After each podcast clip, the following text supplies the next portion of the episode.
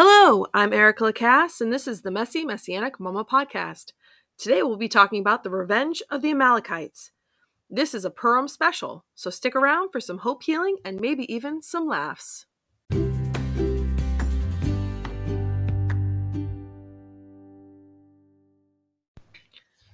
Welcome to another Messy Messianic Mama podcast. Today is the 14th of March, 2022, and I just want to give a quick shout out to my third child, Melody. It is her birthday. She turned 14 today. Happy birthday, baby girl.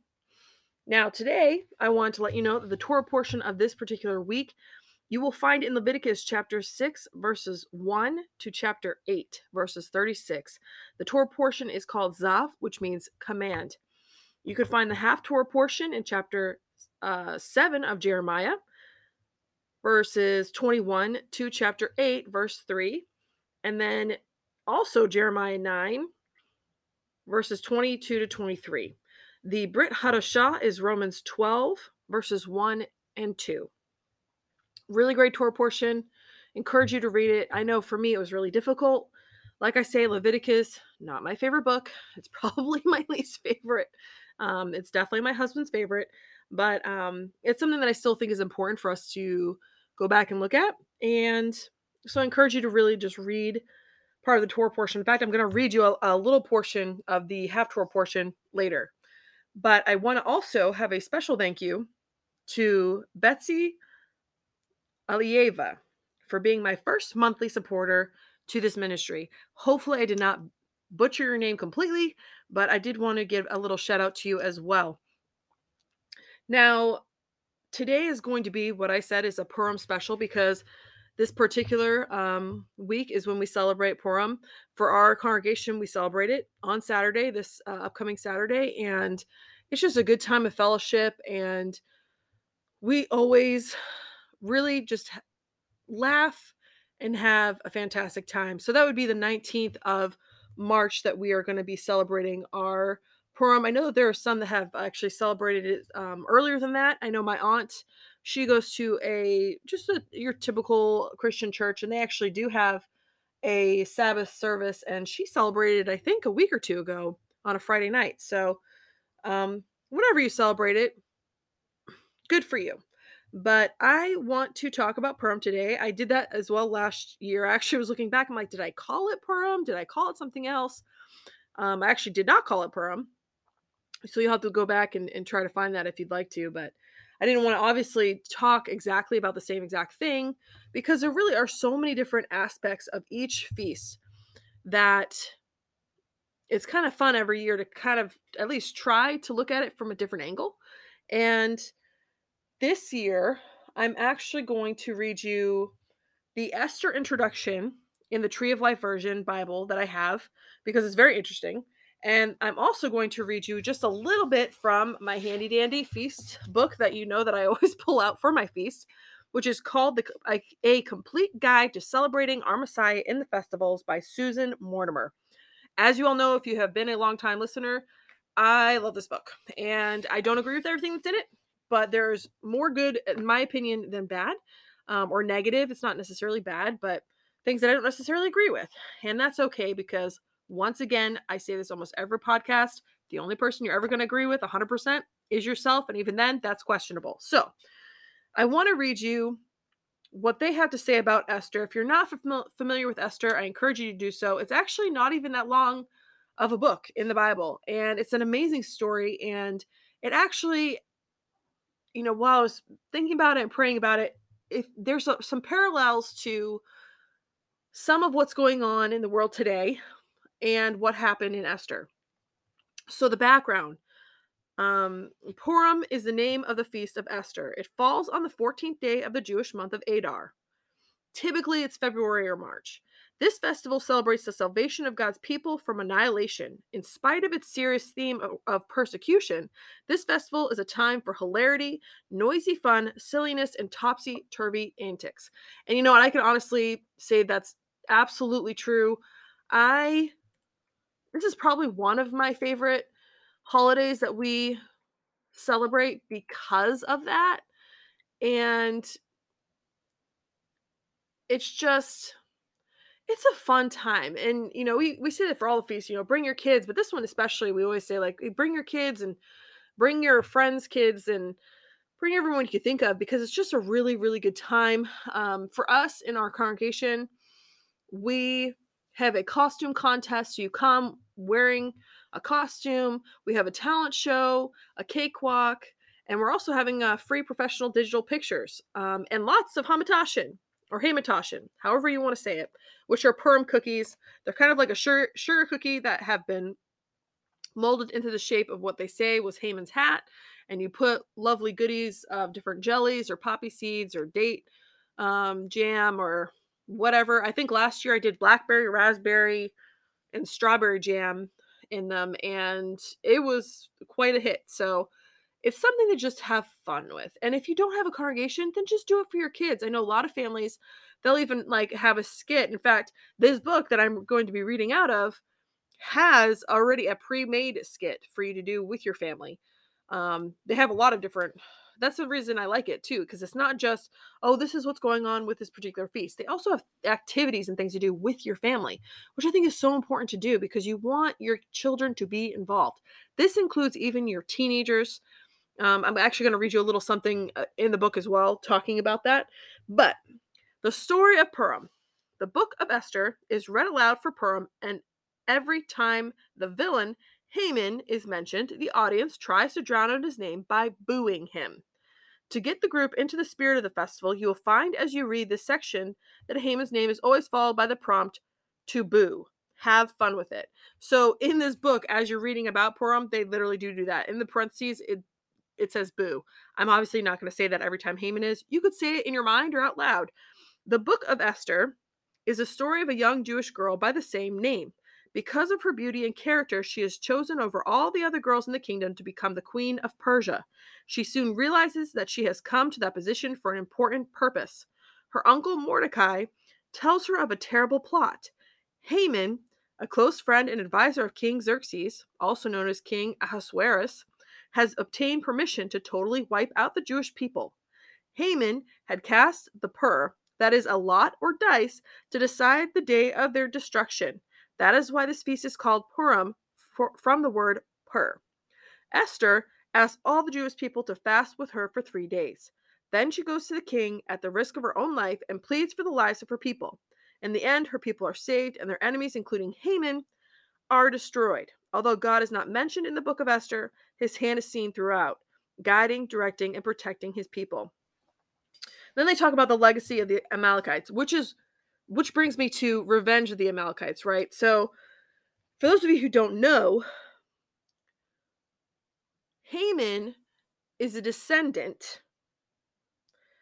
of the Amalekites, the king, uh, King Agag.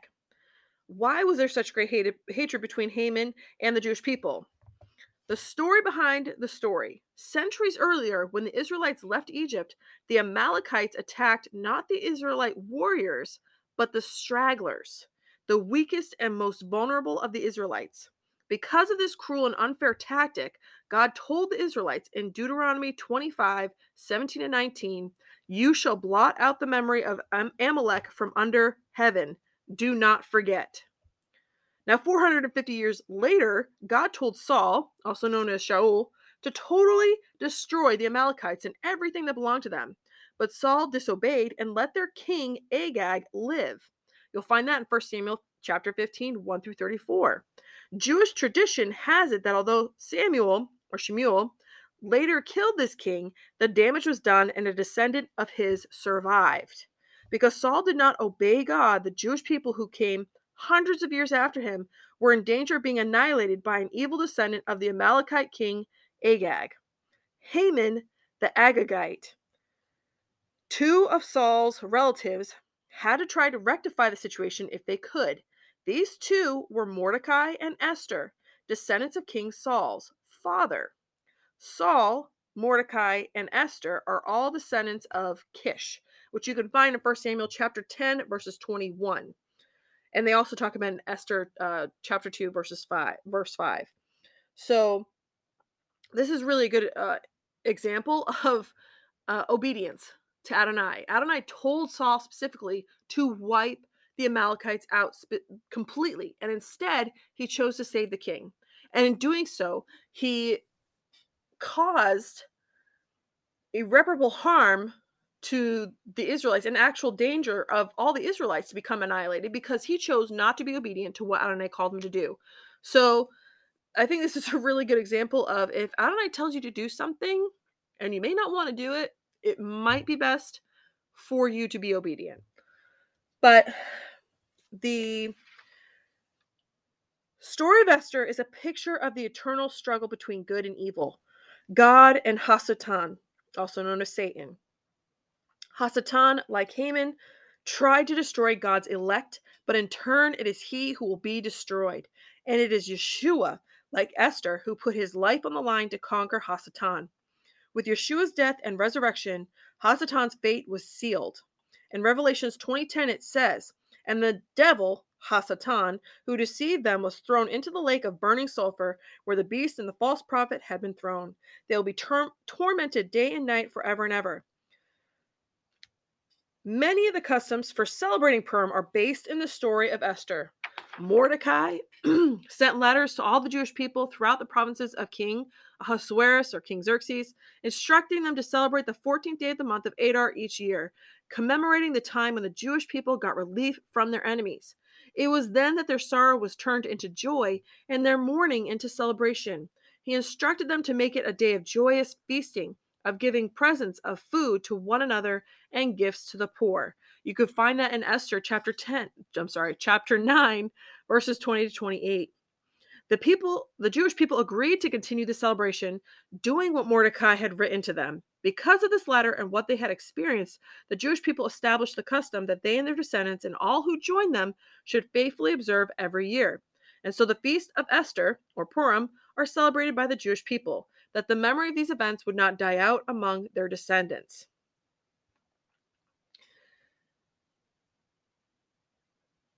Today, Purim is celebrated with parties, and masquerades, parades, hilarity, and noise. This is because the book of Esther contains many instances of splendid clothing, rivalry, hidden identity, and mistaken intentions, along with the unseen hand of God in the circumstances. Celebrants invite friends and family to a special meal, after which they put on skits. The children especially enjoy making and dressing up in masks and costumes representing characters from the story, which is pretty much what I was talking about with our congregation. It is, for me, I think, so important for us to remember, especially even this year with everything that's going on with Russia and Ukraine that in addition to the Purim based on the story of Esther, various communities celebrate special Purims commemorating the rescue of their own community from disaster. The celebration is very similar to Esther's Purim. They fast the day before, they read the story of the rescue, and they recite psalms and prayers. Some even feast and send gifts to the poor. Family and friends can celebrate a personal deliverance. This would be a good time for several celebrants to tell how they came to believe that Yeshua is their Savior who has delivered them from eternal annihilation. And I would say that perhaps this year, we as believers could maybe fast the day before in prayer, not only for the nations that we live in, but for the Russian people and the people in Ukraine, and that their leaders' eyes would be cleared and that they would come to a saving knowledge of Yeshua and that he would make it known that what is going on is not right and that they would choose to turn to him and make him their king. That they would be able to have a celebration just like Purim and celebration of what Adonai has done in their lives. Each and every one of us individually, I'm sure, have a time in their life where that sort of thing has happened. At least I hope so where they can point to and say, you know what, look what Adonai has done for me. I know that, that I've had many instances um, in my life where that has been an occurrence. And I think that that Purim and reading about Esther is just a really great reminder of that.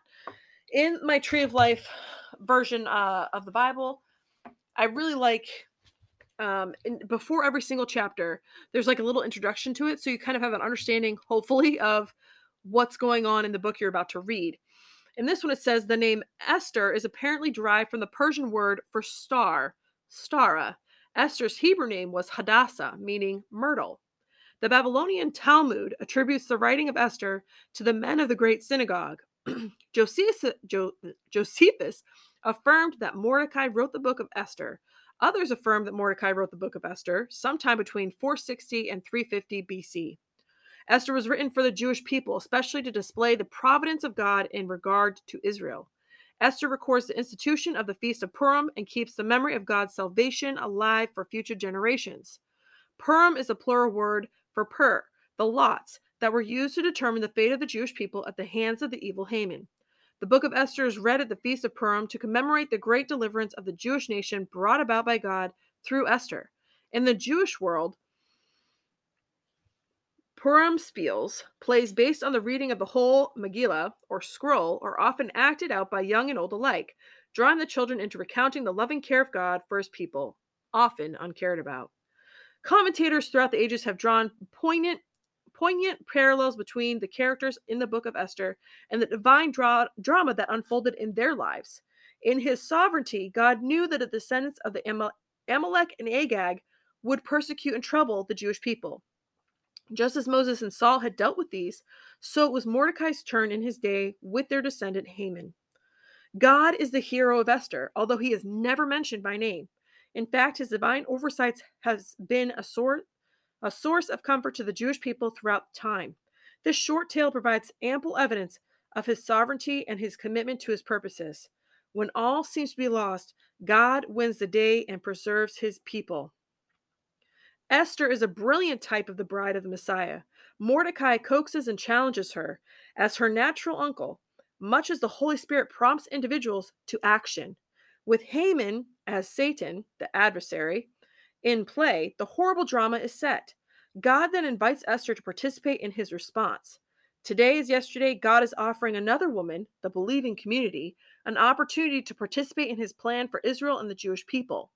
His new covenant bride must recognize her Jewish roots and proclaim her kinship through credible witness, intercession, and participate in rescue when appropriate, Thankfully, more believers are coming to understand these issues as the era of Messiah draws near.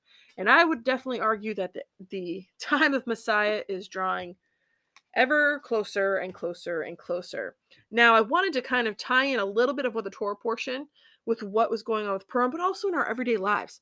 So, what I really enjoyed from this particular Torah portion is in Jeremiah chapter 9, verses 22 to 23. It says, Thus says Adonai, let not the wise boast in his wisdom, nor the mighty boast in his might, nor the rich glory in his riches. But let one who boasts boast in this, that he understands and knows me. For I am Adonai, who exercises loving kindness, justice, and righteousness on earth. For in these things I delight. It is a declaration of Adonai.